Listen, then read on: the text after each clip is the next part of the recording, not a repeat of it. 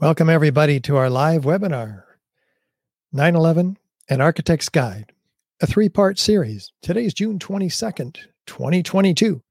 I'm Richard Gage, AIA, member of the American Institute of Architects, and founder and former CEO of Architects and Engineers for 9 11 Truth.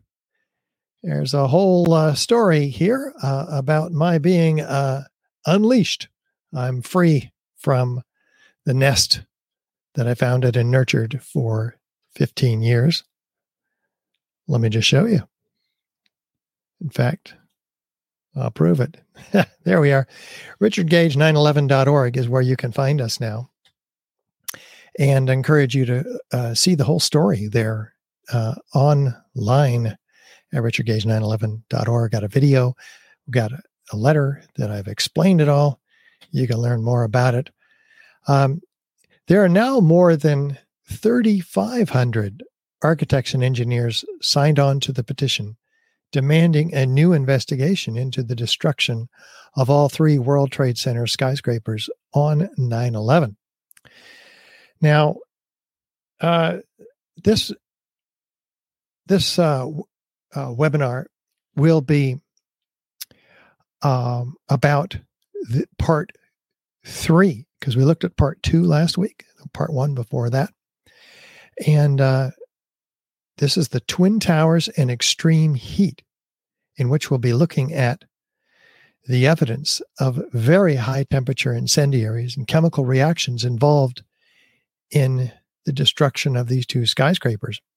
Uh, first, though, before we get started, let me introduce you to my wonderful assistant and wife, Ms. Gail Gage. Gail, let's see if we can get you in here. There we are. Hello. Hello, Richard. Hello.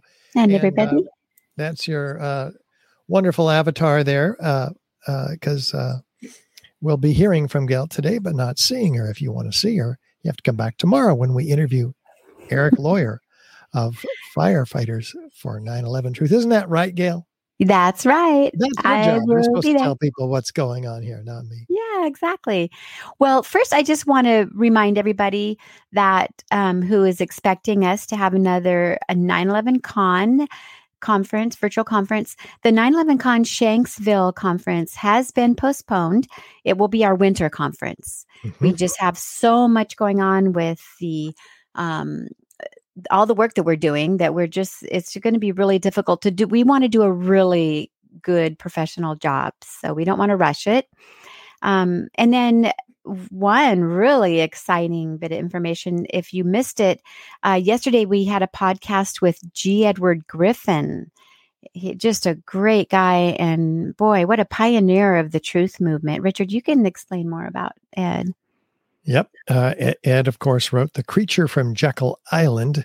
He was awake before I was born. Uh, so we interviewed him. He talked about individualism and collectivism. He talked about the Red Pill Expo coming up in Indianapolis uh, on uh, July 9 and 10, where I will be speaking. Um, and so you can get your live stream tickets. Tell them about that, Gail.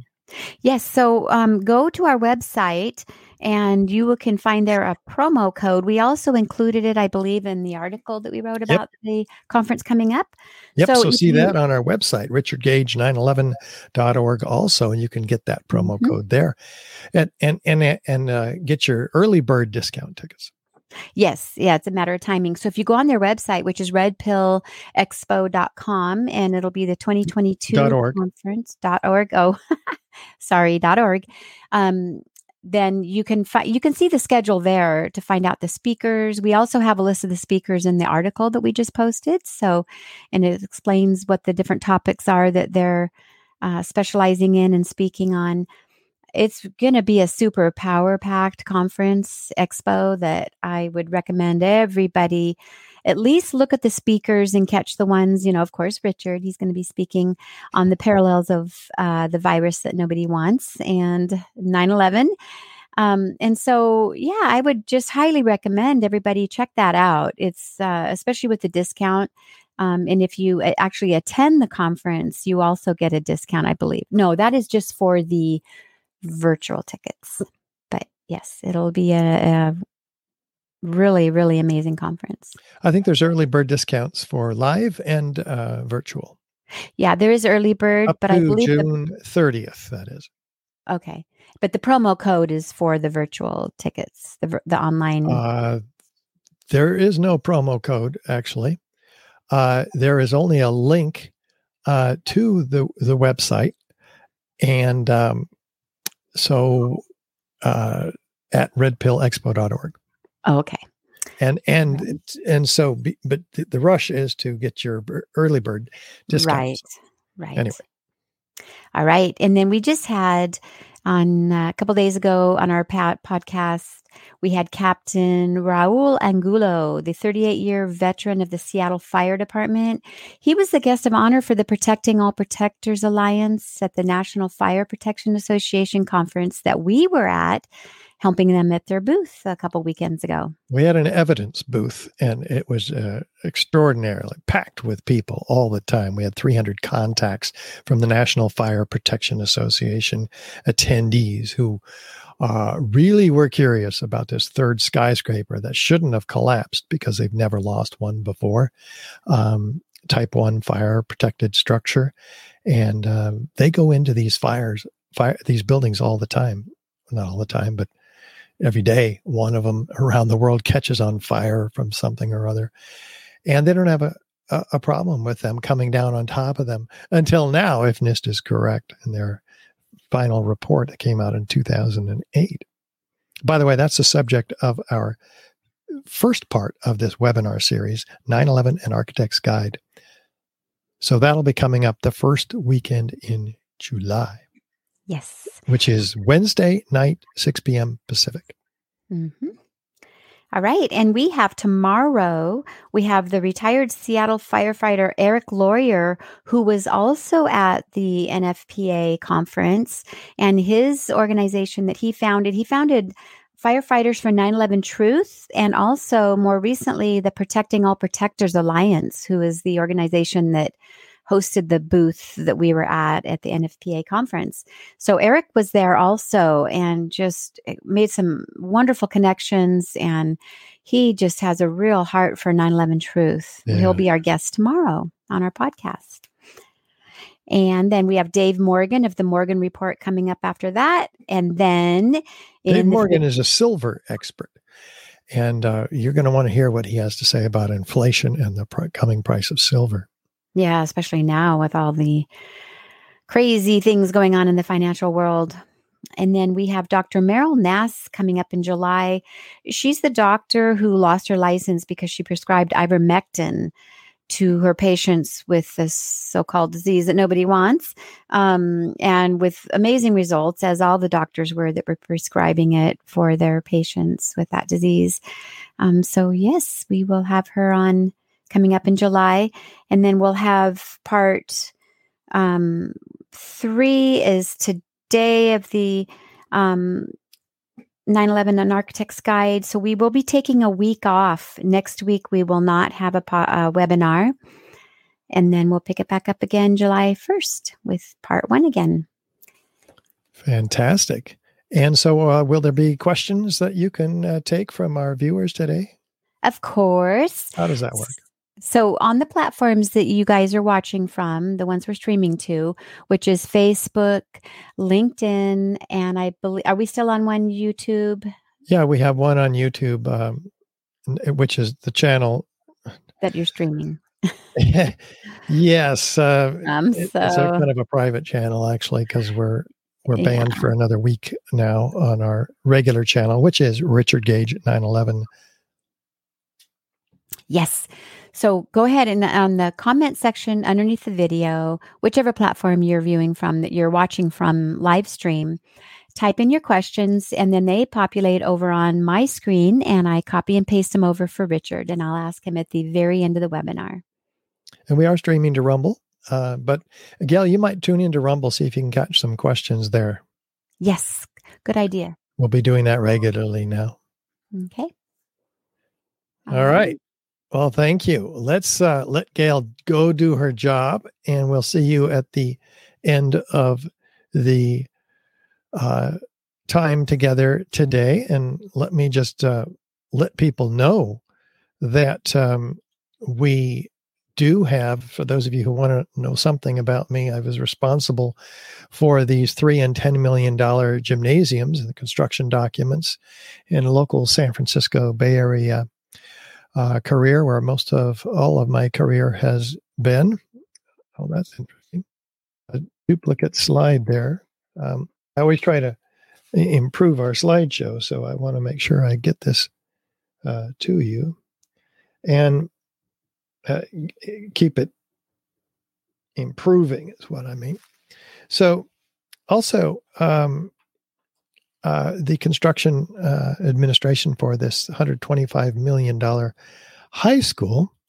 And then uh, we have also the um, uh, more recently uh, working on the construction administration and construction documents for this $400 million mixed use project in Las Vegas with six blocks of retail, mid rise office space, and parking structure, altogether about 1,200 tons of fireproof steel framing.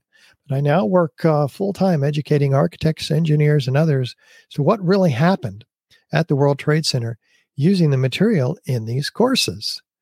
So uh, let's jump into it because what we do here at Richard Gage 911 is use the scientific method. What is it? We have a question. How do these towers come down? uh, we do some background research. We make some observations. We come up with our best guesses. These are hypotheses as to how the towers came down. Maybe they came down uh, by the impact of the planes, maybe the ensuing fires. That's the official narrative. But maybe in addition, uh, there was explosions, as we learned in part two of this webinar series last week. And you'll find part two on our website, richardgage911.org and maybe controlled demolition. In fact, we saw a lot of evidence for that last week. We'll be looking at more today. But we make predictions based on these hypotheses. We test them with experiments. We analyze the results. We draw conclusions. If the hypothesis is corroborated, we report the results in an open, transparent manner so all can build on the body of the work that we're doing. That's real important. If the hypothesis is not corroborated, what do we do? We go back, construct a new hypothesis, one that is hopefully supported by all of the above. And that's what we're doing uh, today uh, in, in each part of this three part series. We're constructing new hypotheses.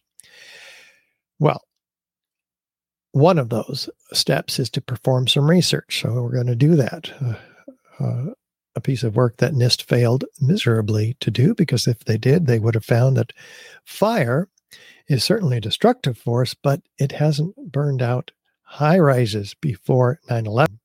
Fires uh, in, in, in, say, in office buildings, it's an organic uh, process uh, following the laws of entropy.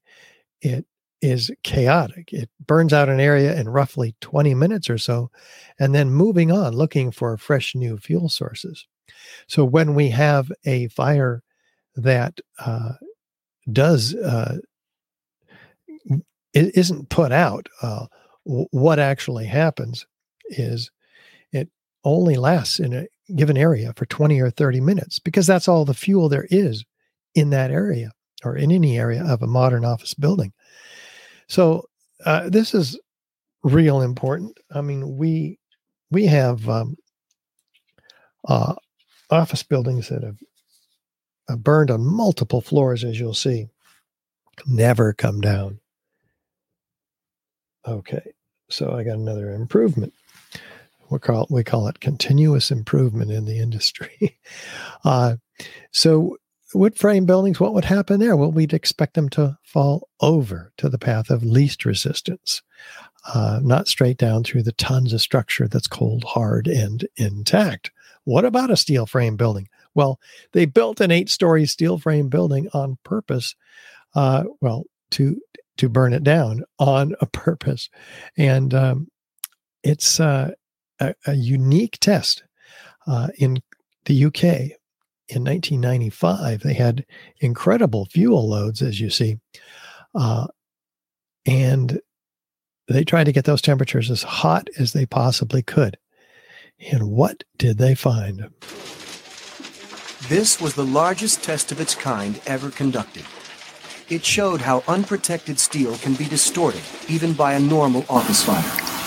But as is typical in steel buildings, the structural beams only slowly and progressively warped and sagged. There was no chance of a sudden collapse. In over 20 years, um, I have not seen until recently a protected steel structure that has collapsed in a fire. Until recently, of course, uh, Jonathan Barnett, head of the FEMA team and the author of the FEMA report, one of the main authors, uh, is referring to uh, 9 11 when we had not two, but three protected steel structures collapse due to fire for the first time in history. I mean, it's an incredible uh, situation. What did they find? The that, that the structural system is inherently stable behavior uh, in the fires due to the highly redundant nature of the structural steel form. So the connections do not fail. And last week we looked at the very specific uh, collapse initiation hypothesis of NIST regarding Building 7, the third tower to collapse on 9 11 where they fault the connections, in fact, of the steel frame members. And uh, never has this happened before. And the tests show that, that these are the strongest uh, points uh, uh of the structure itself. Well, these let's look at some buildings that that did go down. Uh, these buildings exploded. We have thick, billowing, enormous pyroclastic like clouds of expanding in cauliflower shaped forms uh, due to the incredible hot gases from the chemical reaction and the ignition of the explosives. Uh, we have a, a, a very um, highly defined line of these expanding hot gases, uh, a, a, solid edge to it, if you will. We have pyroclastic like clouds of pulverized um, building materials and and um, smoke, and uh, w- we have uh, witnesses that hear sounds of ex- of explosions. They see flashes of light. If we have these features, we know we have explosions. Well, explosions can be uh, harnessed quite effectively, in fact, to bring down high rise or any kind of building. Uh, what do they do? Uh, we have a half a dozen or so firms that are capable of doing this in the United States. They place shaped cutter charges against the columns and beams in the building and then set them off in a, a very defined manner, usually starting at the lower floors and working their way up, as you see here. So they can bring the building down uh, into its own footprint if they want. Uh, and fire doesn't do this. So we're going to be seeing the what fire can do uh, versus uh, what um, excuse me one second.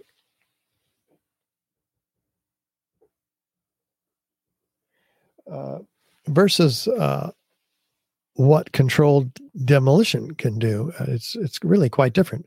In controlled demolitions, we have a set of uh, features uh, like a, a, sudden onset of destruction, usually at the base of the structure, as I mentioned, uh, a straight down symmetrical collapse, if that's what they want. Feature number three, that's because there's a patterned removal of column supports around the building, resulting in feature number four, the free fall acceleration or near free fall acceleration of the through the path of what was the greatest resistance, the thousands of tons of structural, structural steel in the way, and resulting in the total dismemberment of the structural steel frame, broken up, ready for loading and shipment. Uh, there's limited damage to adjacent structures. That's one of the goals of controlled demolition. And there's a patterned explosions and flashes of light heard and seen by witnesses. Uh, and there's broken up concrete floors. You don't want to have to go back into these buildings and jackhammer those floors manually. Let the explosives do the work. There's isolated explosive ejections uh, called squibs in the controlled demolition industry. And uh, these uh, are are uh, seen uh, uh, at various parts of the building. Maybe they're mistimed, maybe not. Um, but there's also chemical evidence of explosions. Hold on one second.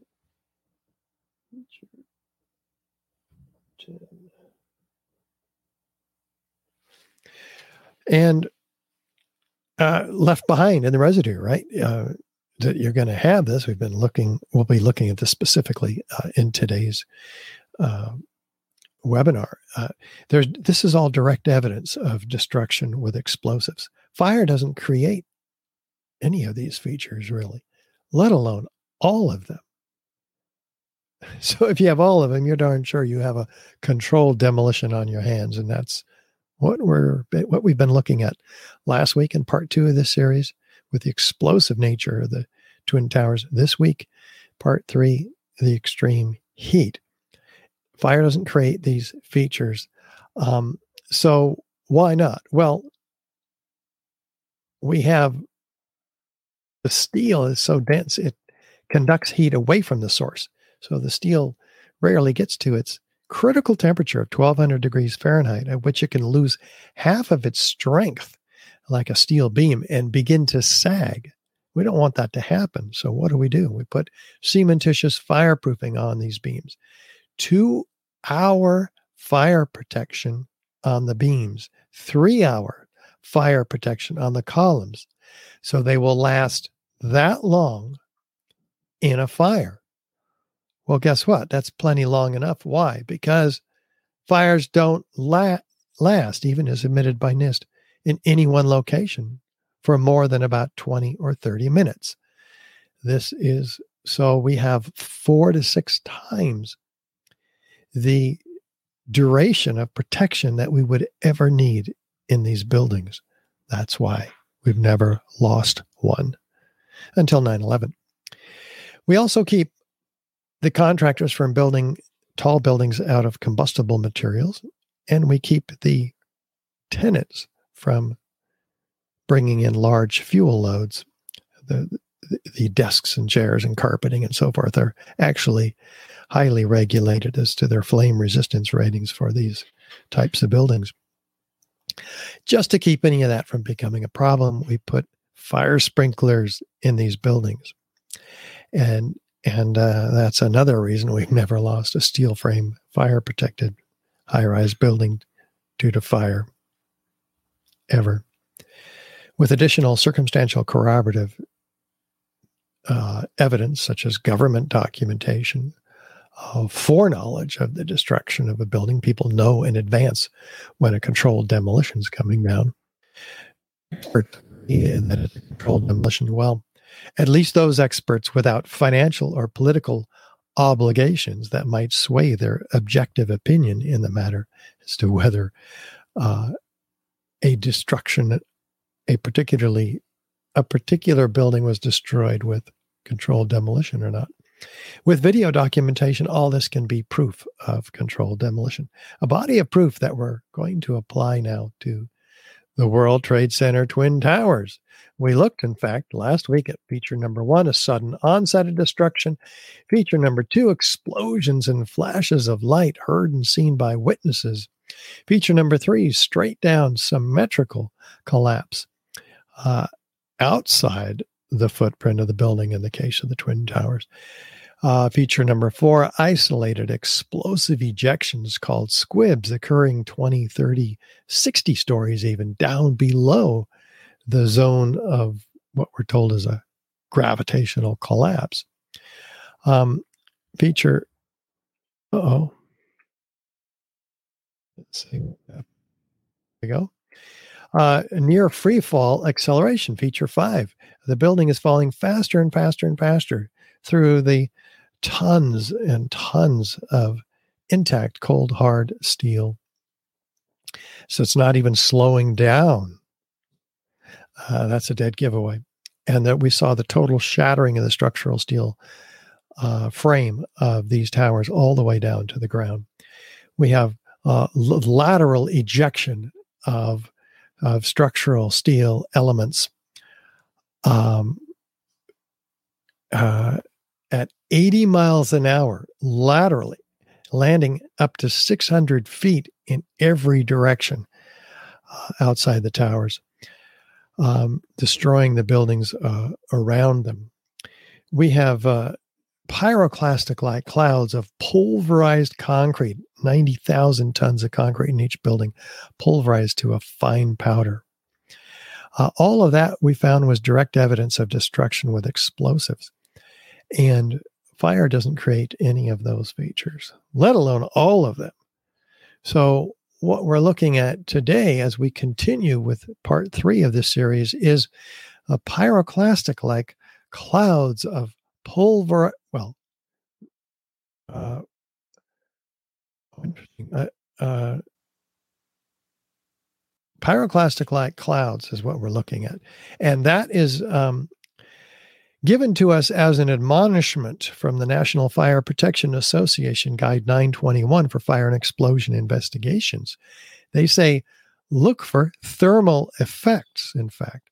Well, we do. And what do we find? Um, large volumes of gas and the large amount of heat released in chemical explosions, causing rapidly expanding plumes of hot gases. If you have these features, you know you have a problem that might lead you from the fire hypothesis uh, over to an incendiary hypothesis, which we're looking at today, because that's exactly what we do have. These ejection in cauliflower shaped forms um, uh, emitted out of the towers. In fact, uh, 10 times the volume of the tower in just 30 seconds is what we're seeing racing away in every direction 35 miles an hour. Uh, at, an incredible source of heat responsible for these uh, cloud formations. Uh, much more heat than we have available in the towers at the time of the collapse. In fact these are diminished fires that are oxygen starved and thus cooler uh, and indicated by the thick black smoke. So, whereas all of the heat coming from to produce those clouds, we're looking for something on the order of this. And that's what we're going to find today as we proceed and look at the evidence of molten steel and iron. Let's start with Massimo Mazzucco's New Pearl Harbor. Possibly the most important unexplained phenomenon at Ground Zero are the extremely high temperatures registered under the rubble for many weeks after the collapses. On September 16, NASA shot these thermographic images of Ground Zero, indicating unusually high temperatures at the base of the three collapsed buildings. Despite the heavy rains of September 14th, the hotspots registered peak temperatures of more than 1,300 degrees under the rubble. Ten days later, the fires kept burning. What's to explain, Governor, the smoke that still comes out there's of the still, fire? There's still fire down below. There is such an incredibly deep pile of rubble, and the, the tower goes down five, six stories underground. Well, we had uh, ABC uh, crews come back just in the last few minutes and telling us there are still flames coming out of the base of the trade towers. For the rescue workers, this became an additional burden on their already gruesome task out still on the rubble. It's still, uh, I believe, 1100 degrees. The guy's boots just melt within a few hours. On October 8th, the hotspots under the three collapsed buildings remained clearly visible. Six weeks later, as the excavations progressed, the situation seemed only to get worse. Oh, it's unbelievable. And this is six weeks later, almost six weeks later. And as we get closer to the center of this, it gets hotter and hotter. It's probably 1,500 degrees. We've had some small windows into um, what we thought was a board at some point, and it looked like a uh, an oven. You know, it was just roaring inside. It was just a bright, bright reddish orange color. The consequences of such extreme temperatures were quite visible on the steel that was being extracted from the rubble. The grapplers were, were pulling stuff out, um, big sections of iron that were literally on fire on the other end. They would hit the air and burst into flames, which was uh, pretty spooky to see. We would create an air pocket by moving steel, fueling the fires underground.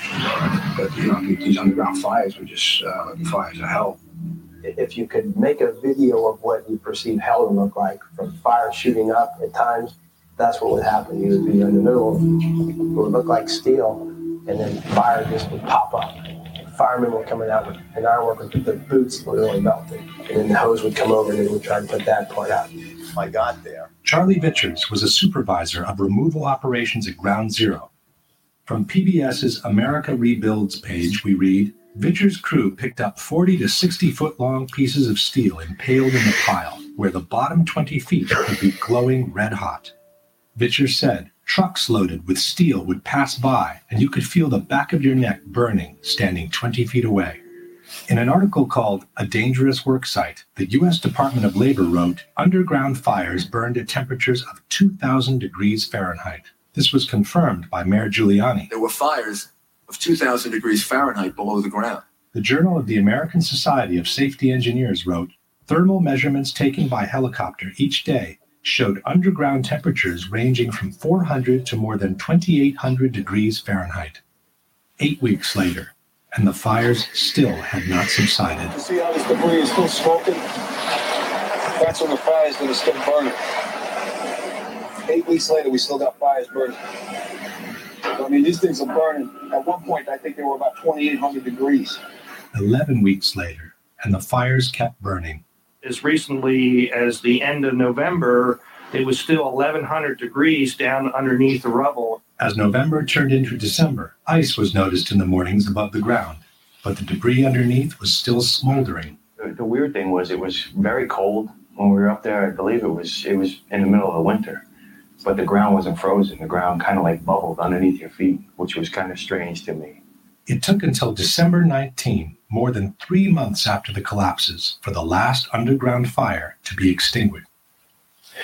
Well, this is pretty incredible because we have first responders crying out uh, about this, in, these incredible temperatures, and this uh, structural engineer says red hot steel being pulled from deep within the pile, David Scott of Arup Associates.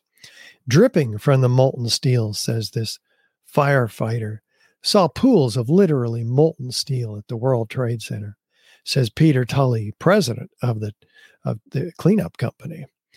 Uh, seeing the molten steel, uncovering red hot metal beams, ranging from molten metal, which was still red hot weeks after the event, why are we talking about this? Because office fires only get to be typically about five or 600 degrees, maybe a thousand degrees, on rare occasions, 1500 degrees Fahrenheit. But we're talking about temperatures exceeding 2000 degrees to 3000 degrees with all of this evidence, as you'll see, of red hot molten steel being that hot completely unaccountable uh, in the official narrative. Uh, molten steel at the heart of the tower's remains, streams of molten metal that leaked from the hot cores and flowed down, metal dripping from a beam, molten steel beams. The end of the beam would be dripping with molten steel. Mark Loiseau, president of uh, one of the other cleanup uh, contractors companies, Molten steel was encountered primarily during excavation of debris. There are photos and videos of the molten steel being dipped out by the buckets of the excavators. Like you see here in this uh, video, liquid molten metal falling out of the crab claw from the excavator. A river of steel flowing. Who says this? the World Trade Center structural engineer himself, Leslie Robertson, and his associate, Richard Garlock. The debris past the columns was red hot, molten, running, like you see pouring out of the South Tower minutes prior to its collapse. Can it be molten aluminum? Unlikely. NIST says, uh, oh, this is molten aluminum from the airplane. But uh, the problem is, is that the color gives us the temperature. We're exceeding 2,500 degrees. So whether it's aluminum or steel or iron, it is still 2,500 degrees. Unaccountable in the official story. Even concrete melted. It's in the police museum. Concrete doesn't melt until 3,200 degrees Fahrenheit. How do we get temperatures of 3,000 degrees Fahrenheit? Fire temperatures so intense that concrete melted like lava around everything in its path, including this handgun in Building 6, where this exhibit was pulled from. Steel members in the debris pile that appear to have been partly evaporated in extraordinarily high temperatures. Wait, what are the temperatures that it takes to evaporate steel? 4,000 degrees Fahrenheit. Now we're up to 4,000, twice the temperatures, more than, way more than twice the temperatures, three times the temperatures that office fires can even get to. So, what's really going on here? Jonathan Barnett of the FEMA report uh, is onto something here. I saw melting of girders in the World Trade Center, says this structural engineer, Abolhassan Astaneh-Asl from UC Berkeley. He documents it. This piece of steel actually is from World Trade Center Building 7. If you remember the Salvador Dali paintings with the clocks that are kind of melted, it's kind of like that. This could only happen if you get steel yellow hot or white hot, perhaps around 2000 degrees. And how about the deformation of the steel at the World Trade Center and what could have caused all of this? Another proof of extremely high temperatures reached during the collapse are the twisted and mangled steel beams found at ground zero. Architects, engineers, people who work with steel, welders have just never seen the level of destruction and the level of deformation of this material in our lives. You saw steel, some of the thickest steel I've ever seen, bent like a pretzel. This eight ton steel I beam is six inches thick it was selected to be preserved for future generations with a near perfect horseshoe like bend formed during the collapse. I found it hard to believe that it actually bent because of the size of it and how there's no cracks in the iron. It bent without almost a single crack in it. It takes thousands of degrees to bend steel like this. In fact, the temperature of 2800 degrees mentioned before is not casual at all, as that's exactly the temperature at which steel melts. So we're getting somewhere here. In fact, FEMA did their own report before NIST. NIST is the National Institute of Standards and Technology, who took over the investigative process after FEMA's report in 2002, the building team assess the building performance assessment team report.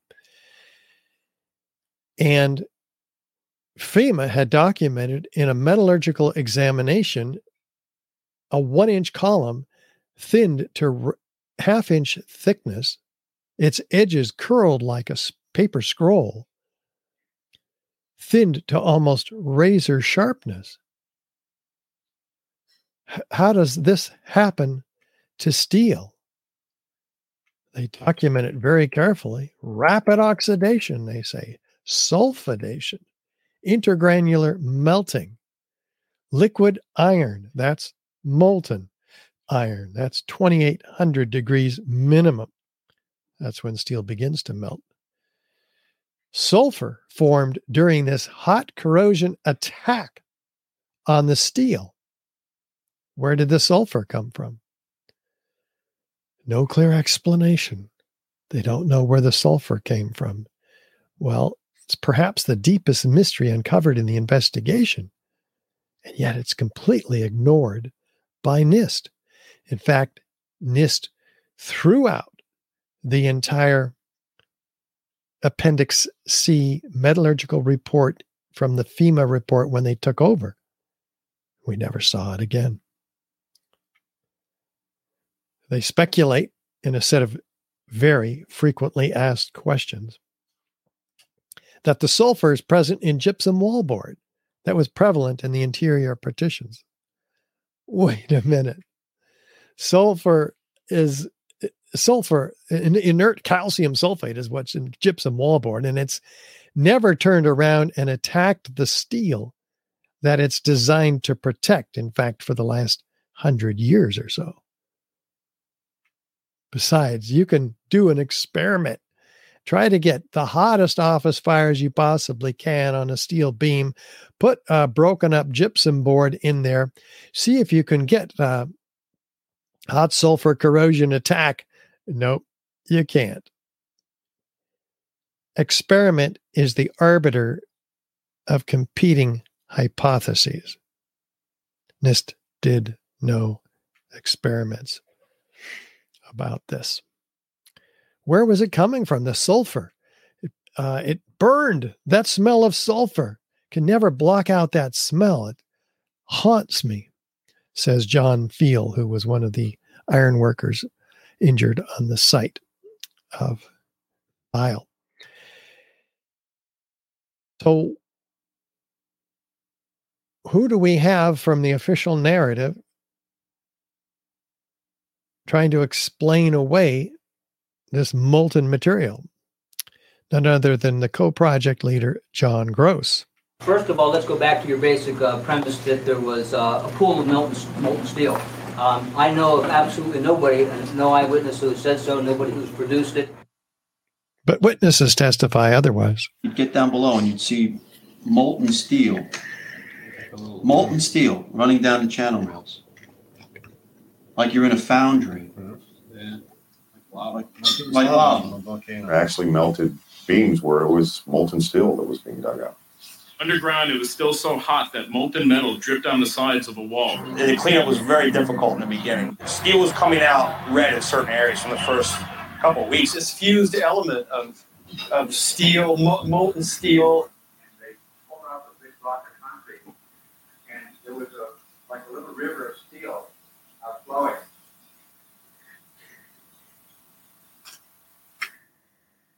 Here he is on the pile, finding the very piece of evaporated steel that was cut off and provided to FEMA to do their report for this building seven piece of steel, finding hot sulfur corrosion attack on the steel.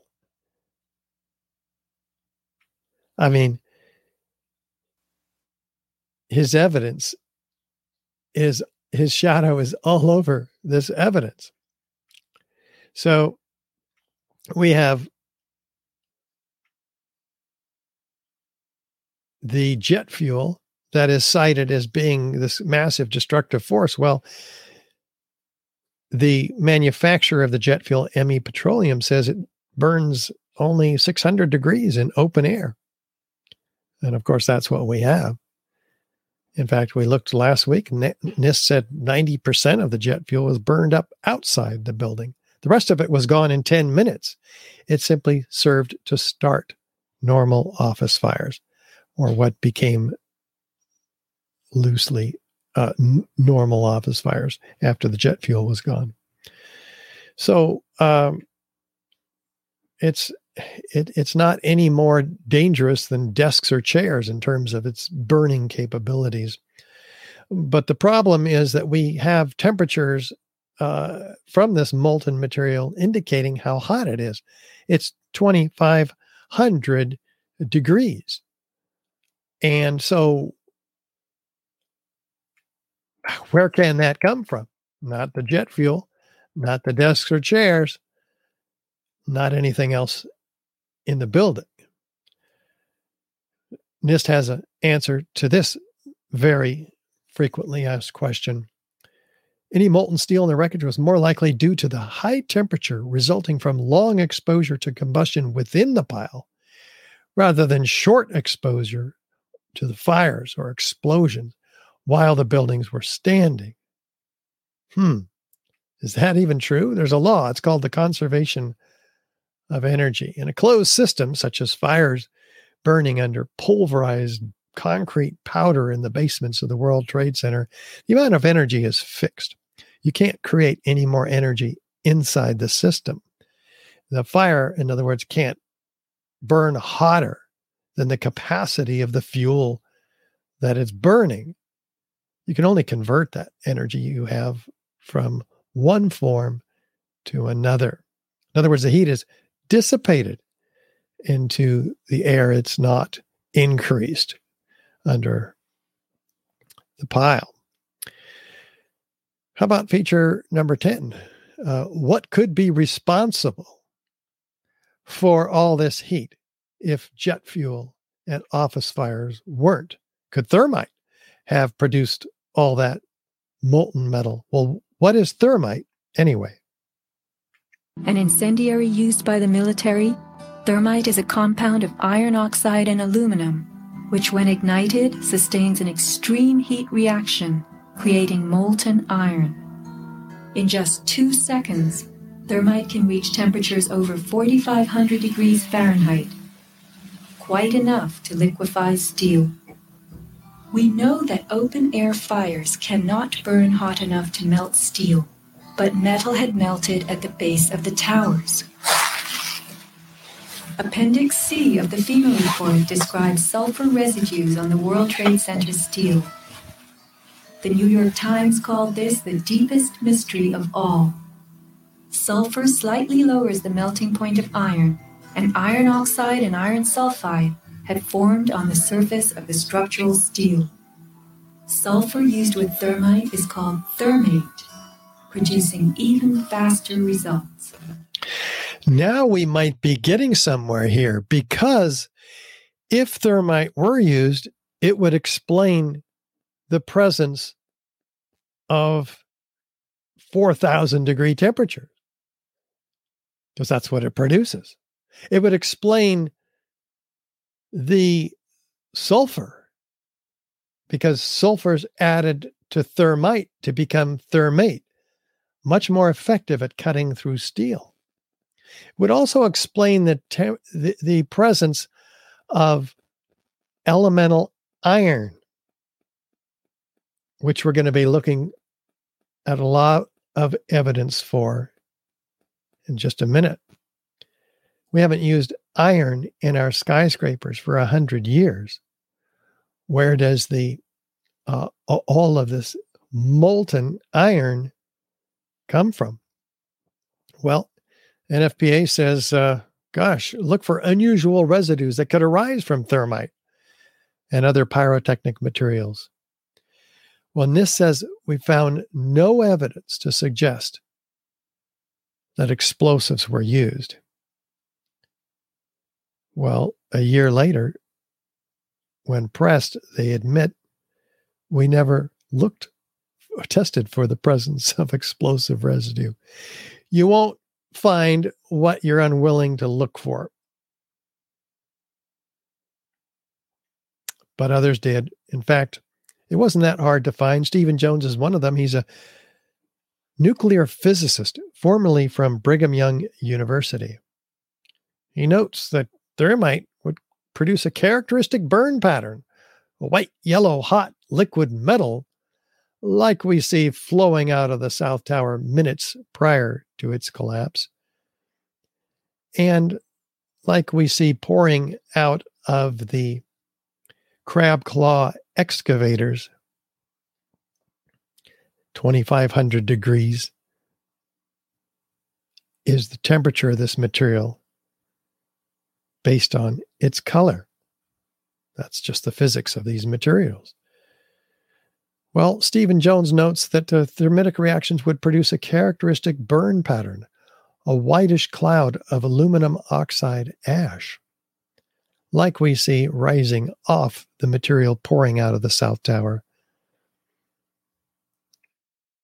And like we see trailing these structural steel members out of the World Trade Center. Wait a minute. Why are the steel members, in the first place, why are they ejected 80 miles an hour, as we saw last week, 600 feet in every direction? But, and horizontally, why are they trailing thick white smoke clouds? Structural steel is not flammable in office fire conditions, not even with jet fuel, as we discussed already. Why are the ends of these beams on fire?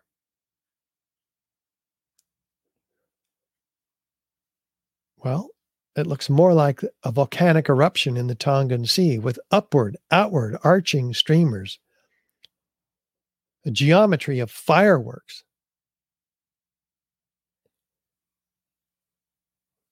Solid objects ejected trailing thick white smoke clouds.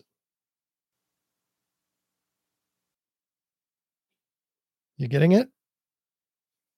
Both of these towers had the same identical destruction mechanism. So this isn't just true for one of the towers. Let's listen to one of these firefighters just once again. The grapplers were, were pulling stuff out, um, big sections of iron that were literally on fire on the other end. They would hit the air and burst into flames. Burst into flames? Well, why are steel members bursting into flames when they're simply picked up out of the pile? This isn't wood or paper. This is steel. What is the signature of thermite? Stephen Jones says it would leave behind a unique chemical evidence also. Depending on the type of thermite, common elements such as iron, aluminum, copper, calcium, silicon, but more unusual elements also, such as fluorine and manganese, left behind in the residue. These elements on the periodic table of the elements. Well, somebody had a 40 pound chunk of meteorite, is what they called them, because that's what it looks like. They sent a chip from this piece to Stephen Jones for analysis. He does electron microprobe data, finds that it's predominantly iron, not aluminum, as claimed by NIST and these so called debunkers. He rules out molten aluminum from the jet planes right away. He finds that it has abundant manganese. So he can also rule out structural steel as a major component. It has aluminum, sulfur, and potassium. Clear indicators of ignited thermite. So the molten metal is, in fact, the residue of thermite. And to clinch the deal for him and others, uh, it has manganese and fluorine in abundance. Why would these be in the mix? Well, manganese is from the potassium permanganate, commonly used as an oxidizer in thermite. Fluorine is used in sol-gel type thermite charges, very special, high end, if you will, thermite charges. Hence, these are often present in the World Trade Center residue and are clearly a part of a thermite fingerprint. But there's so much more because sol-gels would leave something else for us 1,3 diphenyl propane. Was that found in the World Trade Center dust? Well, the EPA finds in their analysis one molecule present at levels that dwarfed all others 1 3 diphenyl propane. We never observed it in any other sampling we've ever done, says Eric Schwartz of the EPA. Well, somebody else, a sculptor, of this sculpture from the World Trade Center towers being built in Canada sends Stephen Jones also a piece of slag on which he performs X ray fluorescence analysis, finds iron, sulfur, potassium, manganate.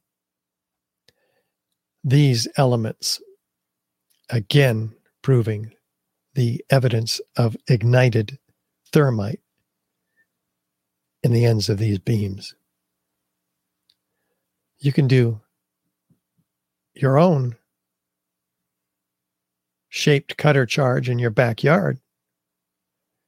And indeed, like John Cole, civil engineer, proved, it cuts right through steel, just like you'd expect. It was reduced in thickness with gaping holes, thinned to almost razor sharpness, with a Swiss cheese appearance. Wait, where did we see that razor sharpness? Oh, yeah. In the metallurgical examination performed on the World Trade Center Twin Towers steel by FEMA in their metal in their in their appendix C. Huh.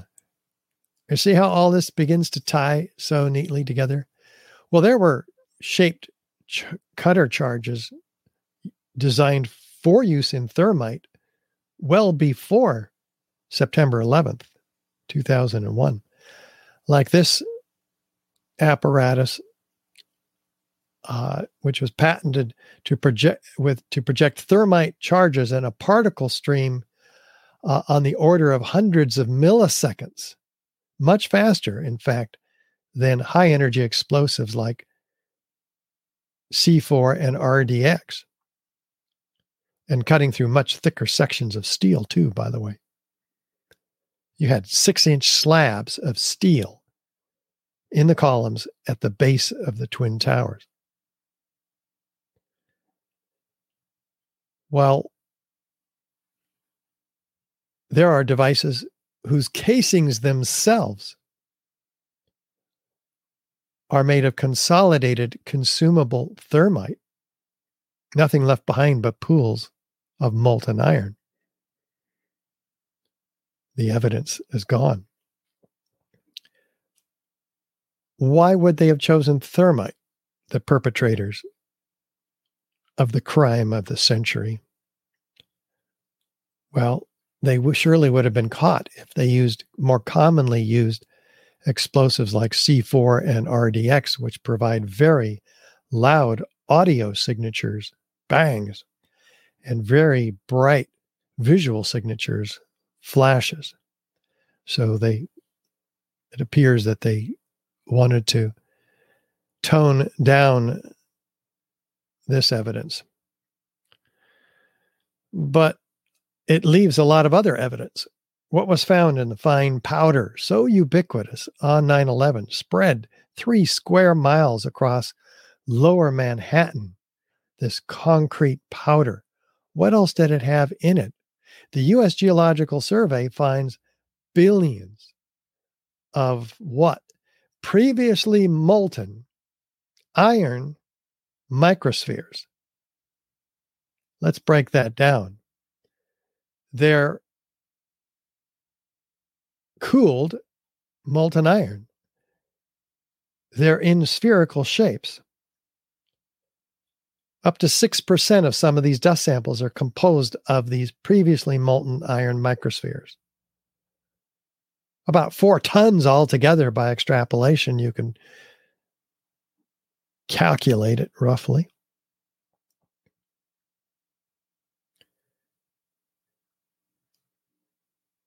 RJ Lee also finds it.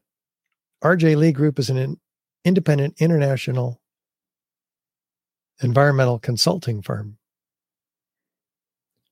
It's not background dust like you see on the left because those are not spherical. We're not talking about that. We're talking about spherical shaped, previously molten iron. RJ Lee says these are formed during the event, not before by the builders or welders at putting the towers together, not afterward by the ironworkers taking the towers apart, but during the actual event. It's used as a signature component, in fact, by the EPA to distinguish World Trade Center dust from common office building dust. Where does it come from? Well, here is a controlled experiment with thermite, just a small amount. And we see what look like sparks, but which are liquid molten iron, which fall into the pan and becomes evident that they're spherical shaped.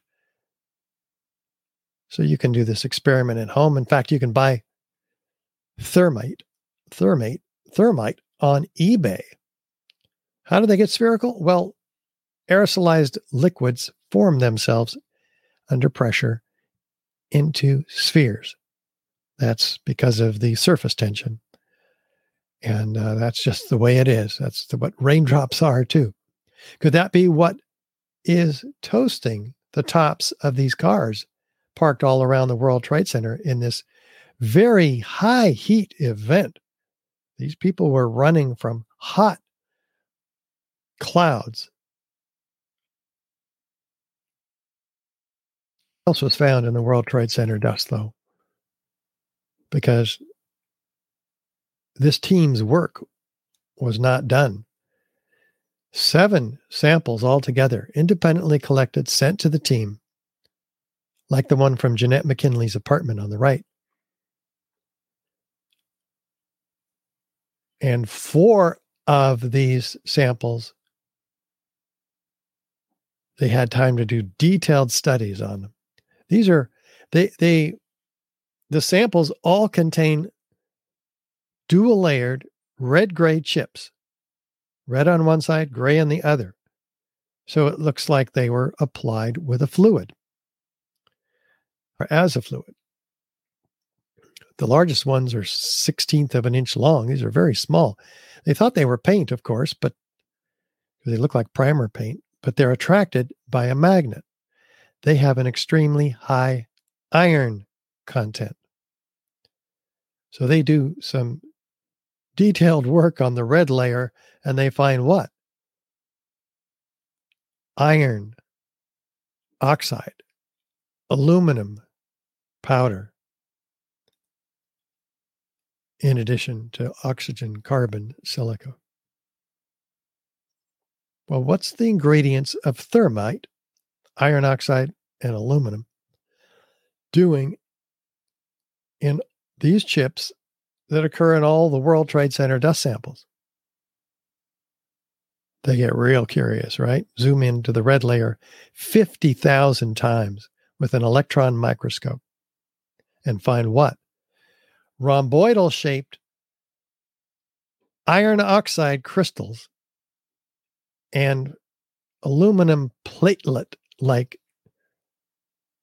shaped structures at the nanoscale, a thousand times smaller than the diameter of a human hair. Well, wait a minute. Why do we have nanoparticles of the ingredients of thermite in these chips in all the World Trade Center dust. They get real curious, of course, again, and they put them in a heater, a differential scanning calorimeter, and they ignite. Uh, just like the previously published peer reviewed literature on this subject at about 425 degrees Celsius, these samples also ignite. What do they produce when they ignite? they produce molten iron microspheres with the same chemical signature as the molten iron microspheres found in the World Trade Center dust and documented by the U.S. Geological Survey and R.J. Lee. So you see, this is an inherently consistent re- experimentally reproducible set of self corroborating data that could put a lot of people away for a long time for the crime of the century because we know how the towers came down. There is no doubt. As if we didn't know where these molten iron microspheres came from. They are found attached to partially ignited red gray chips, as you see here and here. When you get these particles down to the nanoscale, the surface volume collectively increases exponentially. So you have an instantaneous chemical reaction. They've engineered an incendiary to become more explosive. It's not made in a cave in Afghanistan. It's made only in the most advanced defense contracting laboratories. So we know where to look. If journalists, well paid journalists, are doing their job and not afraid of top down directives to censor this data, and criminal prosecutors who are doing their job and grand juries who are doing their job could bring justice, real justice, to the families of the 9 11 victims. Well, they conclude that the red layer is active, unreacted thermitic material incorporating nanotechnology. It's a highly energetic pyrotechnic. 25 page peer reviewed paper in the Bentham Open Chemical Physics Journal, 2009. Look it up, download it, send it to your local authorities, your elected representatives. How could it have been applied?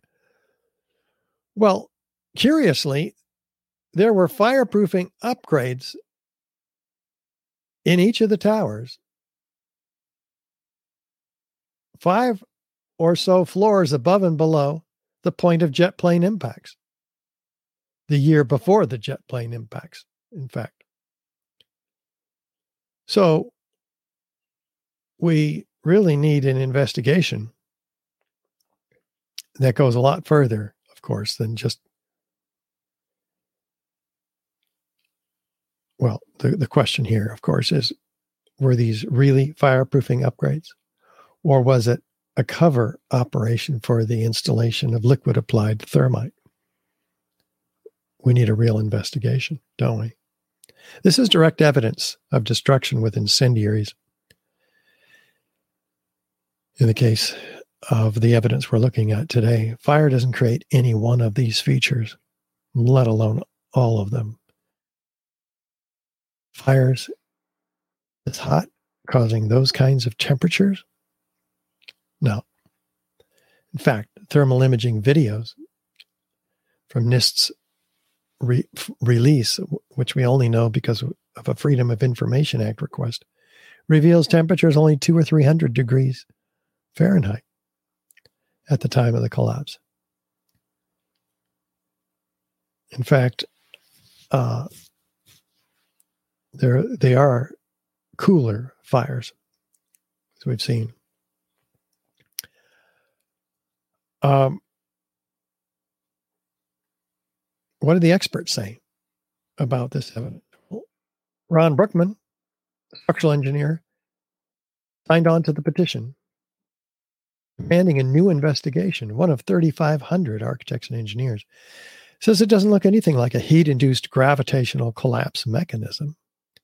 Why did the complete collapse of the Twin Towers become inevitable, as claimed by NIST?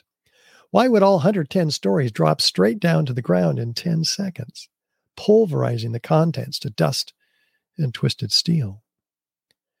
Ed Munyak, fire protection engineer. The fires were very weak. NIST reports confirm that the steel temperatures were low. World Trade Center collapses have no resemblance to any previous high rise fire. What about the evidence surely, in the most incredible structural failures ever, the steel was preserved so forensic investigators could get their hands on it. I mean, was this, in fact, the destruction of evidence in a crime scene? Let's listen to Abolhassan Astaneh-Asl once again, structural engineer from UC Berkeley. After 9-11, we realized that Port Authority of New York and New Jersey has sent all the steel that we need to study. That's why I'm here to study steel. Has sent all the steel to recycling plant to go to China for recycling. For what? For 15 cents a pound. Just nothing. And all the evidence of steel went to melting pot. The evidence of the st- steel went to the melting pot to China for recycling before investigators could get their hands on it. They only had about 250 pieces of steel. And we've shown you what was found on those pieces of steel. Mike Bloomberg, mayor of New York, later says just looking at a piece of metal generally doesn't tell you anything. He's responding to the cries for the stopping of the destruction of the evidence. He's saying we have computers these days to do all of that. You know about computers garbage in, garbage out. So, Bill Manning, editor in chief of Fire Engineering magazine, cries out crucial evidence that could answer many questions is on the slow boat to China, showing an astounding ignorance of government officials to the value of a thorough scientific investigation.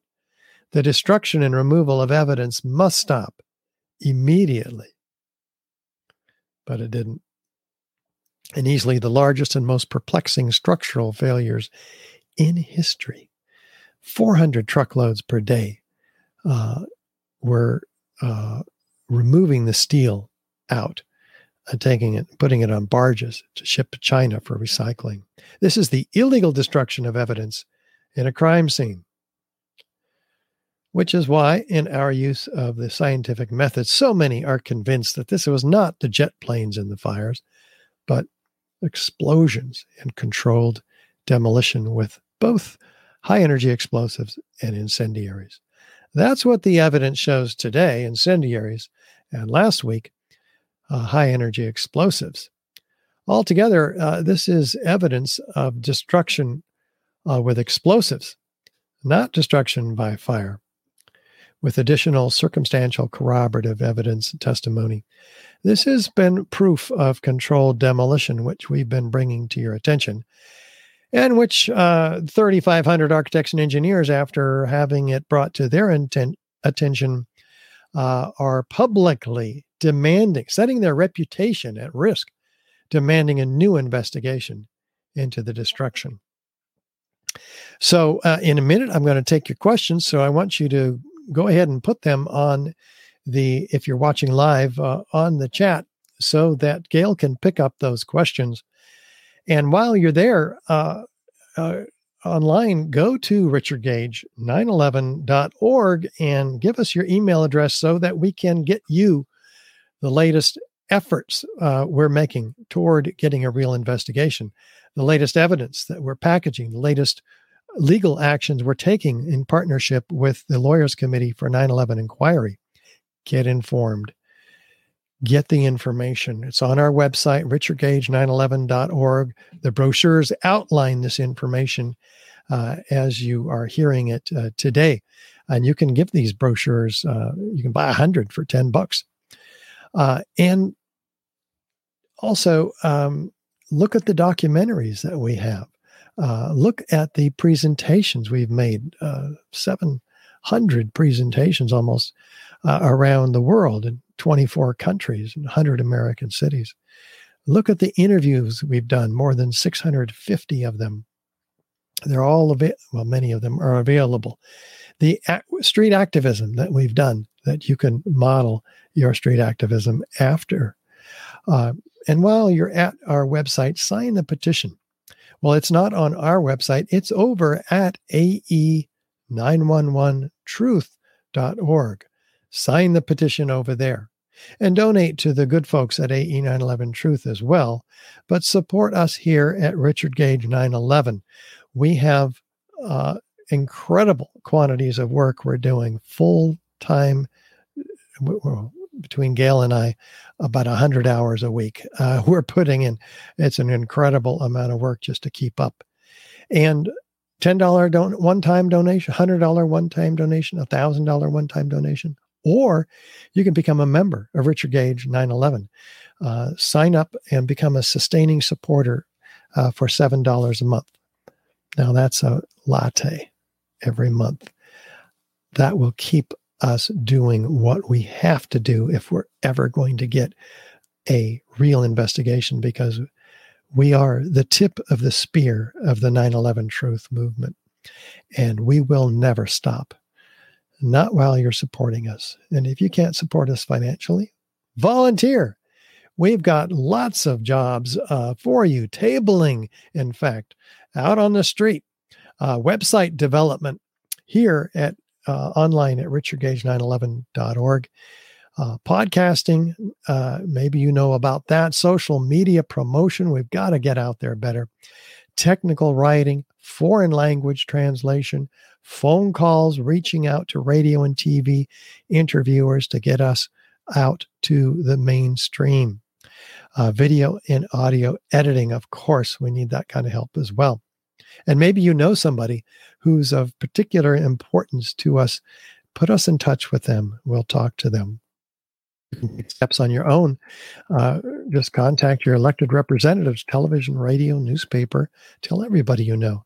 Screen the DVDs uh, with your friends, relatives, colleagues. Share the brochures one on one with everybody out there. Download the World Trade Center 7 computer analysis from Professor uh, Leroy Hulsey, who found that fire did not cause the collapse of World Trade Center 7 in this $300,000 four year study at the University of Alaska. He found that World Trade Center 7 did not experience a progressive collapse. It was actually a global collapse caused by the near simultaneous failure of all of its columns. It's documented in this excellent documentary by Dylan Avery. And uh, you can get it over at ae911truth.org, where you can also learn about the request for correction, where NIST is now being sued uh, for fraud, essentially, uh, in their final report. If you make a, an appointment with your elected representatives, uh, representative one at a time, I will go and give the presentation in a 10 minute telephone call for you. All you have to do is call them and set up an appointment. It's really that easy. Do it. We'll use the Bobby McIlvaine Act to get them to submit it uh, in a select committee in the House or Senate. And we're off and running. The legislation is all written for you for a new investigation. We're suing the U.S. Attorney in Manhattan because we have sent 60 exhibits of the evidence you've been seeing in this in this seminar series, and uh, because under law they're required to give this information as we petitioned to a special grand jury. That hasn't happened yet, and that is an active legal case, which is why we're making the film 9 11 crime scene to courtroom. Mick Harrison, litigation director for Lawyers Committee for 9 11 Inquiry, and I will be filmed in a courtroom. And that is likely to be in Indiana. Why? Ask me later. I'll tell you. We have to get this film made. We've raised 40,000. We have a hundred and $120,000 budget. We've got 80,000 dollars left to raise. And so join us.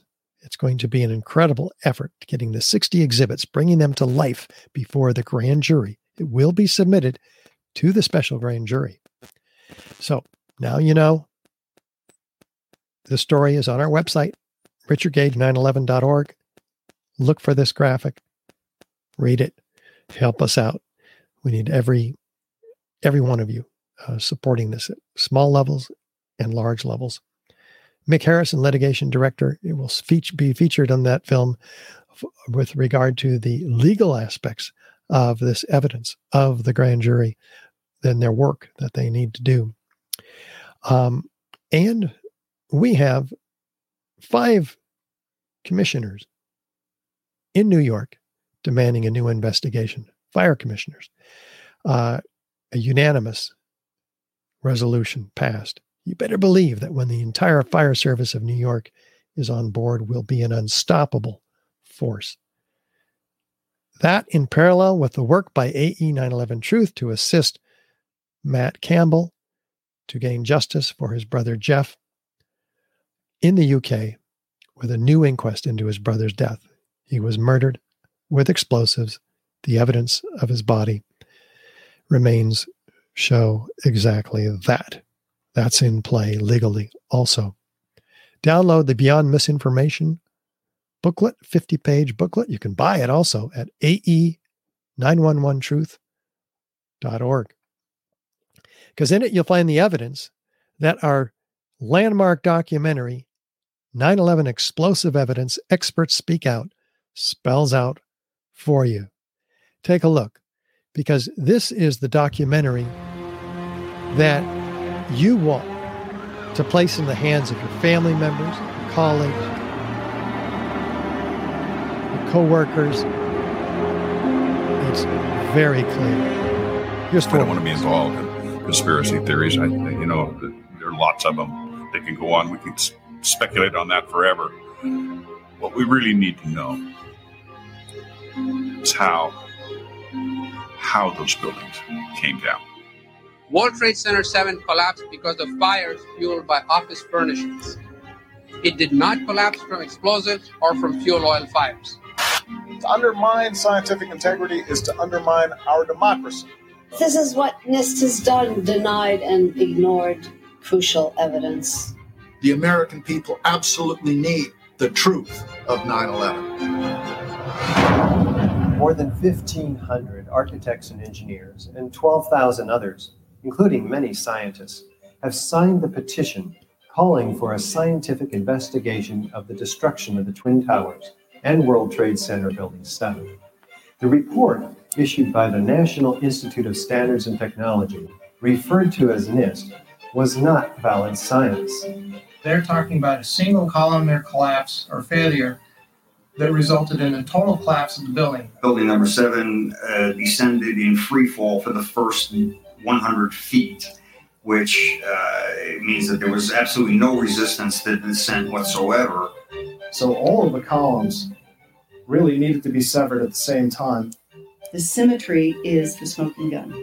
NIST has admitted it went into free fall for eight stories. You don't need to be an engineer or an architect to see what happened to those buildings. Dit is controlled demolition. Zeker weten. Zeker weten. What I saw, it was a classic implosion. The center of the core, the penthouse area, starts to move first, and then the building follows along with it. NIST excluded the documents from FEMA in Appendix C that documented the evidence of melting steel. In an office fire, you cannot generate enough heat to melt steel. There were these iron microspheres present in all of the dust samples. They needed to have been formed in extremely high temperatures all the characteristics of the microspheres, along with what I see in the attack of the uh, the beams that were actually found, tell me that thermite was involved. In the dust, what we have found is a modern version of thermite, which we call nanothermite. NIST concedes that they found no evidence for explosives. So then we asked them, well, did you look? And they said, no, we did not look for explosives or residues of explosives. And in fact, the evidence is overwhelming that Oops. these red grade crystals are very high temperature incendiaries. And we have watched as scientific integrity has been undermined Come on. and scientific research politicized in an effort to advance predetermined ideological agendas. If this is a crime, I think everybody agrees it's a crime. evidence was removed from the scene of the crime. You can't do science when you are deprived of the evidence and when your hypothesis is the least valid instead of the most likely. When the most likely hypothesis in, in the case of Building 7 wasn't even mentioned. Uh, this is not science.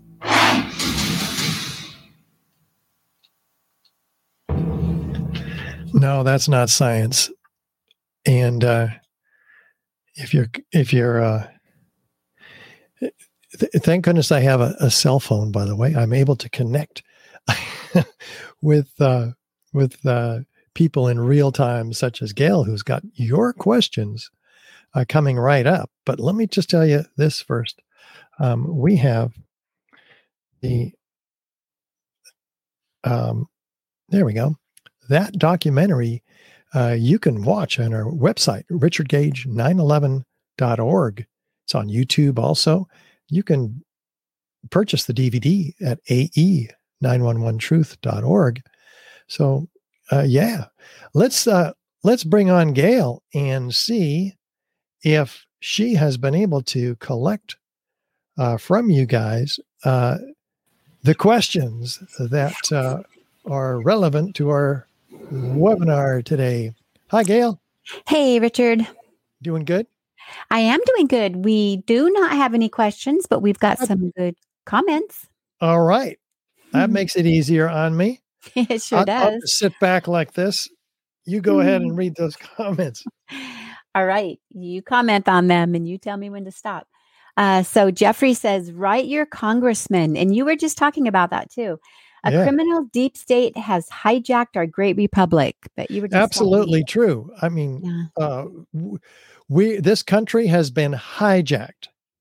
I mean, it, it, since we don't have a lot of technical questions, uh, perhaps none, uh, we have the opportunity to comment on the crime of the century, um, uh, the current uh, crime over the last two years, notwithstanding.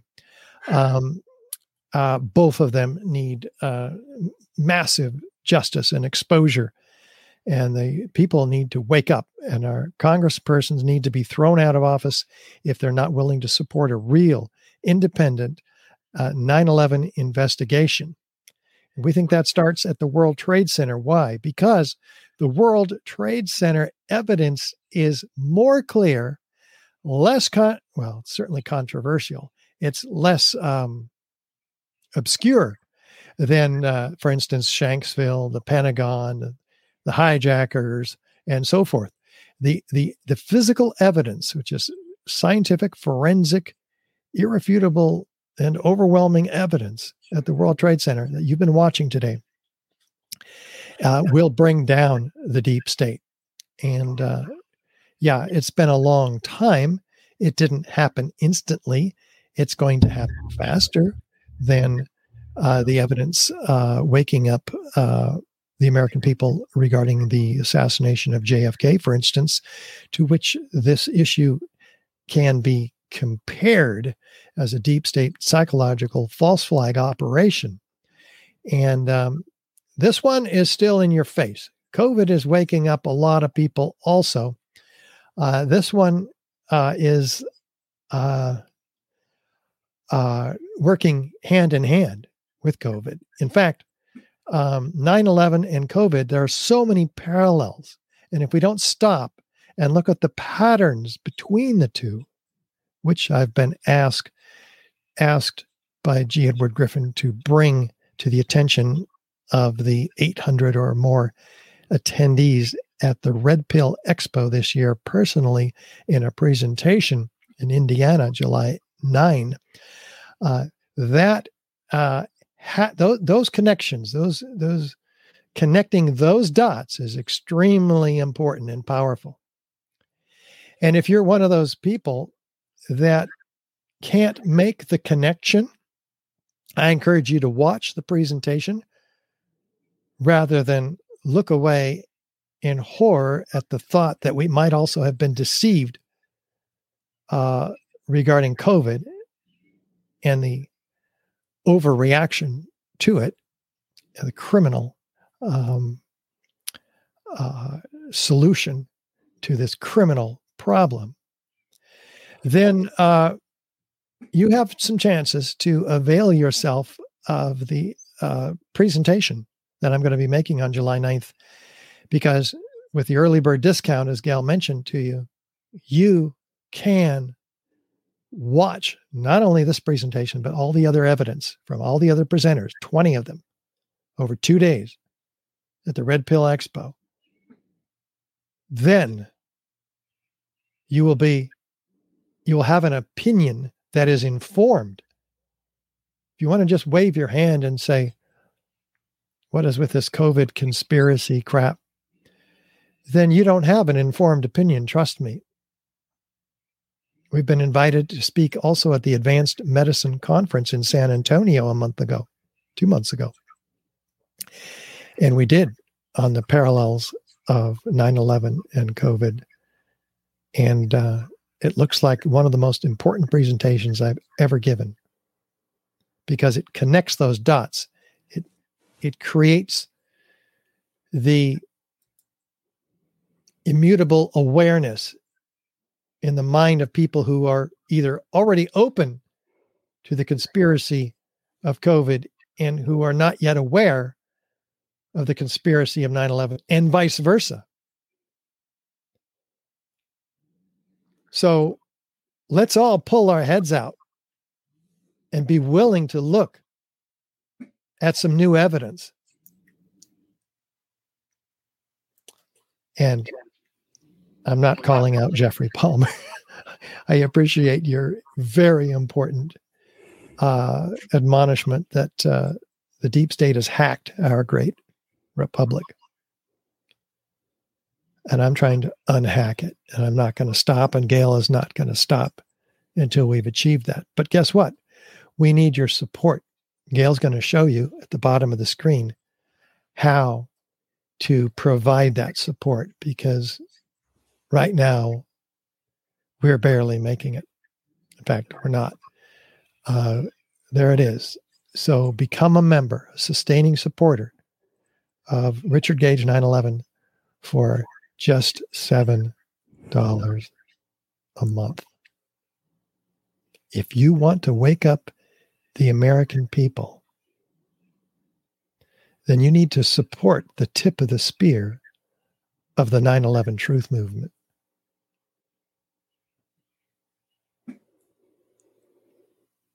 Thank you.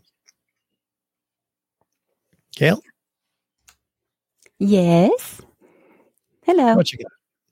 Oh, so we have another um, sweet comment from Brian Boyle. He says, I don't know how you keep fighting all these years, but glad you do. Thank you, Richard. Thank you. I appreciate it, Brian. Sometimes I get a little riled up uh, because, you know, I've been at it 15 years myself. Started architects and engineers for 9 11 Truth 15 years ago with how many architects and engineers did we have, Gail? One. One architect and engineer for 9 11 Truth.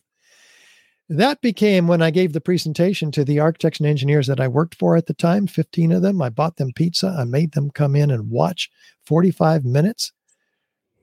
Most of them thought I was nuts before I gave them this presentation in 2006. Afterward, all of them agreed with me. Oh my God, you're right. These are controlled demolitions. And since then, almost every one of the at least 650 presentations, maybe 700 that I've given since, uh, we polled the audience, and anywhere from 98% to 100% of them agree, raising their hands.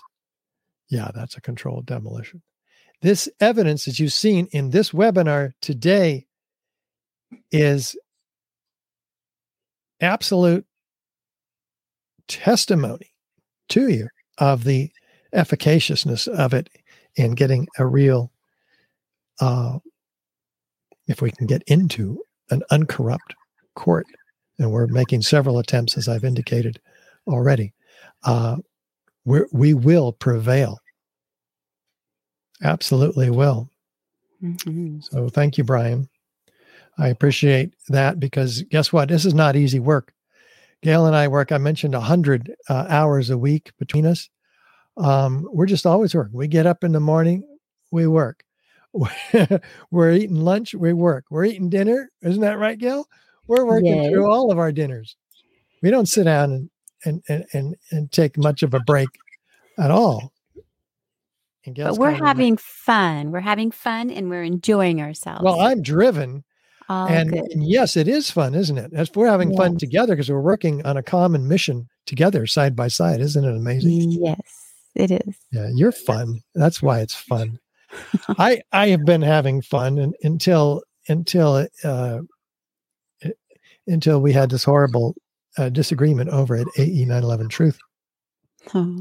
about uh, uh, how to respond to Spike Lee pulling his 30 minute segment on on the uh, uh, uh, on HBO. I mean, he brought me to New, New York to interview me as Brooklyn studio, and I was just really uh, uh, on fire, and he was in tears. She said, "I'm I'm I'm I'm gonna I'm gonna air this on September 11th in my miniseries," but then he got all this pressure from HBO, and unfortunately, uh, he got he also got put in his face uh, an article, uh, well, uh, information from an article that Slate magazine posted, and they uh, in which I had more comments about COVID, having been at a conference where I just saw 20 doctors giving real evidence about COVID, not the crap you see on CNN or 70% of your television budget uh, uh, of, of, of the mainstream television budget supplied by big pharma, Pfizer, Moderna, etc. That shocked me. 70% of the budget. What do you think they're going to be showing on their news programs when 70% of their budget is paid for by big pharma? Nothing that contradicts the official narrative, I assure you. Anyway, that that um that's enough on that topic. Gail, let's see if there's any more comments that I shouldn't be expounding on. Oh yeah, Spike Lee. So I was saying that uh, AE 911 Truth was uh, concerned because the PR consultant said, "Oh my God, this is a huge problem. It's a PR problem for AE 911 Truth. You guys have to re- release the CEO." What? Nobody even heard of this. This is not a PR problem. The PR problem created by the unwitting uh, decision after a fairly brutal uh, vociferous argument at the board meetings as to whether to let the CEO go or not. Anyway, we lost narrowly. And uh, so I'm launched, and Gail is launched. We pulled her from her full time job. We're here and we're launched and we're working full time together in a brand new enterprise, Richard Gage 911. And it's been eight months now. No, seven months. And uh, we're we're building slowly our base and we don't have the 80,000 people on our email list that AE 911 Truth has. We don't have the 60,000 on our YouTube. Um, but we're doing the work we need to do and we're reaching the people we need to reach, and we need your help to reach more. We need thousands more. Not because we're in uh, competition with AE 911 Truth, uh, because uh, the, the 911 Truth Movement needs all of us. Uh, we're a double barreled shotgun right now, coming right at the hull of the ship of denial of 911 truth. And we're just blasting away. And like Gail said, we're having fun doing it. AE 911 Truth is doing an exceptional job on their end. So uh, we continue to support them. And, uh, and, uh, and they're, they're, they're, uh, They're uh, an awesome powerhouse because they have the 3,500 architects and engineers that we built up over time. And that's 30,000 years of technical credibility that you just can't mess with. You're not going to be calling all those architects and engineers conspiracy theorists and getting away with it. Nope. You can call me that now if you want, but I'm giving the truth. I'm connecting the dots and I'm not going to stop. Any more comments, Gail? Are you done? Okay. Um, well, Michael C. Watland says, cannot view your production on Rumble for some reason. So I just thought I might take a minute to uh, address that. I did go to Rumble myself and I was able to uh, view the video on Good. live on Rumble. So I'm not sure why he was not able to. Um, and then Jack Boogie says, Jack Are y'all Boogie. yeah, says, Are y'all on YouTube ban? Asking because I can't find you anymore. So you might take a moment and explain the situation on YouTube. Yeah, Jack, uh, we we we put out um, an article which you can read at richardgage911.org. Gail, if you could make sure the YouTube article is there actually on the website. I want to make sure I remembered to bring it over from our Substack magazine. But um, we did have a channel called Richard Gage 911. It got taken down. Hate speech is uh, the predominant problem we have over there. Now, did anybody hear me giving out or committing hate speech today? No, I don't do that. Uh, but that's what they call it, and and that was the second and third strike against us on our YouTube channel. So I recreated it from another uh, email uh, Gmail email. So um, we have it back up again. It already has one hate speech strike against it. These people are after me. I don't know what their problem is. We didn't have this many strikes in all of the years at on YouTube at uh, AE 911 Truth. Um, and and I'm I'm really not a hateful person. You can ask my wife. You were not hateful at all. No, I'm a nice person. I I can get stern at times with regard to the deep state. Uh, I don't like false flag operations. I've never targeted individuals or groups with any kind of hatred. So I don't even know. I don't even know what the problem is. I mean, I'm I'm not a, even one of these people who harps at um, at Israel for for being a part of this. Uh, so uh, there you go. Um, so we're going to be streaming to Rumble and Rokfin and putting up our on our other platforms. You got a list there, Gail? Why don't you name them off?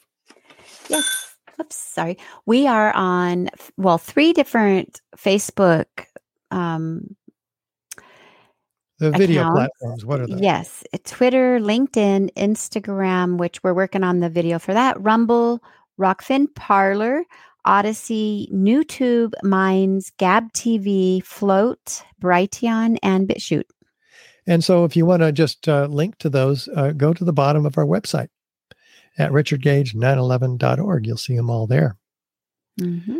Is there another question You mean comment? or co- comments only today? Yes, there are no questions. Um, Mel says 9 11 was an inside job, and that is very true. We all know that. Well, can you prove that, Mel?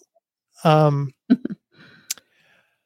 yeah, if well, maybe maybe it was uh, Muslims. Uh, maybe Muslims hacked into the most highly secure buildings outside the Pentagon, and including the Pentagon, by the way, uh, and uh, and set explosives. Um, maybe maybe Muslims uh, went to flying school regarding the Pentagon and failed, and nevertheless was were able to uh, fly a uh, a jumbo jet uh,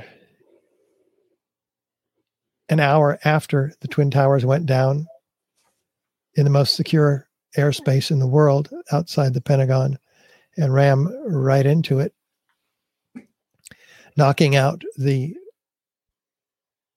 auditors of the three two point three trillion dollars that Donald Rumsfeld had announced the night before 9-11 was missing from the budget.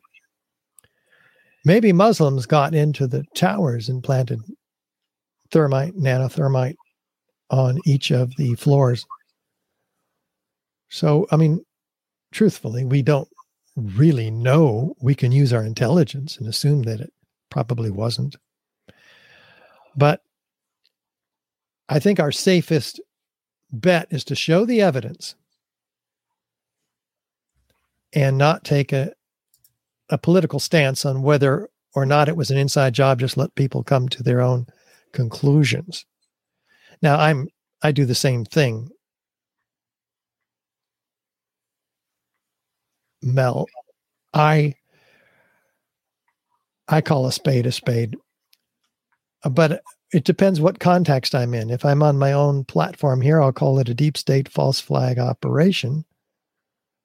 Not too dissimilar from the operations like the Northwoods operations like the the sacrificing of the Lusitania. Started World War One, not unlike the operation of Hitler's um, burning of the Reichstag government building and blaming it on communists, not unlike the operation of Pearl Harbor, where it was very well known that the Japanese were coming. In fact, they were set up by our blockade of their oil. And they literally had no choice but to either stop their war effort, which would have been a better choice, or bomb Pearl Harbor. In fact, uh, we knew they were coming. We moved the best ships out of Pearl Harbor and left the old ones to be sacrificed along with the people in them. Robert Stinnett, Day of Deceit. Read it if you don't know what I'm talking about.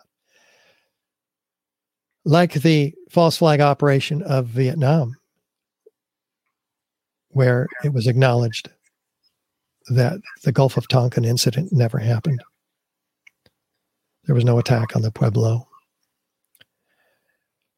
So these are the kinds of machinations that governments use to manipulate their populations, create an emotion and a climate of fear to manipulate them into going to war, which profits the arms industry, the oil industry,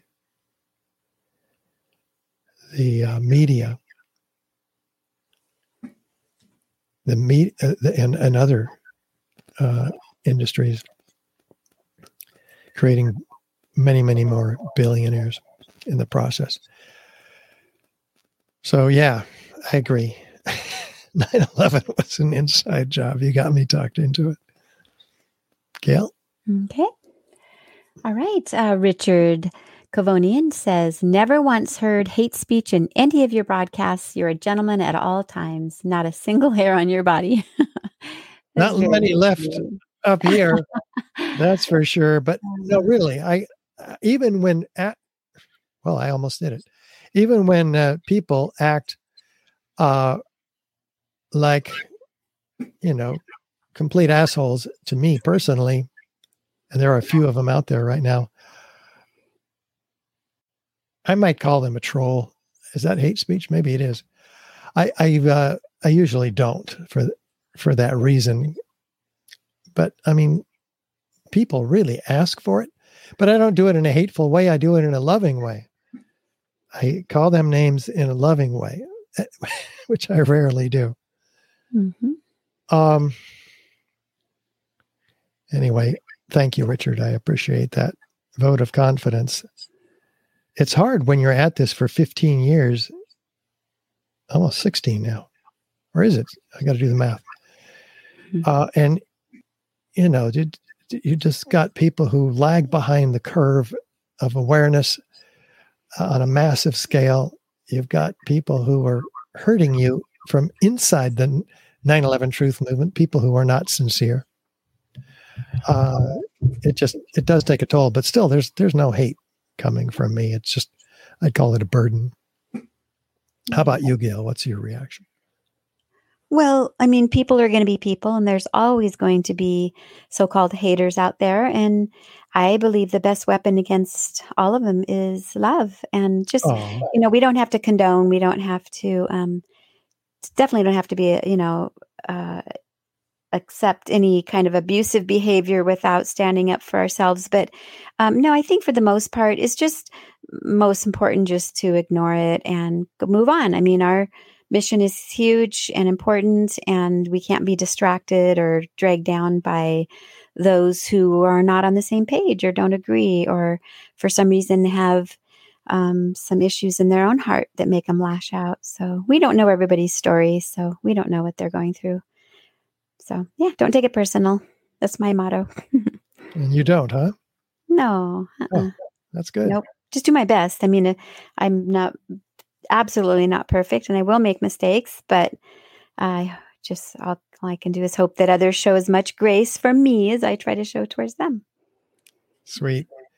Mm-hmm. Okay. Any more comments? Nope. Okay, then. Guess what? That brings us uh, to uh, the summary of the work we've been doing today the Twin Towers in extreme heat. We looked at high rise fires, pyroclastic like clouds, molten steel and iron, iron microspheres, thermite, nanothermite, which is not evidence of jet fuel, not evidence of destruction by fire, but something very incendiary.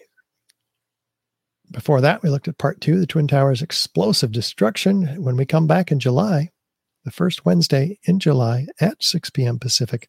We'll start over with the 47 story World Trade Center, Building 7, and uh, bring it to your attention. We'll do this every month, the first three weeks of each month. It's explosive evidence.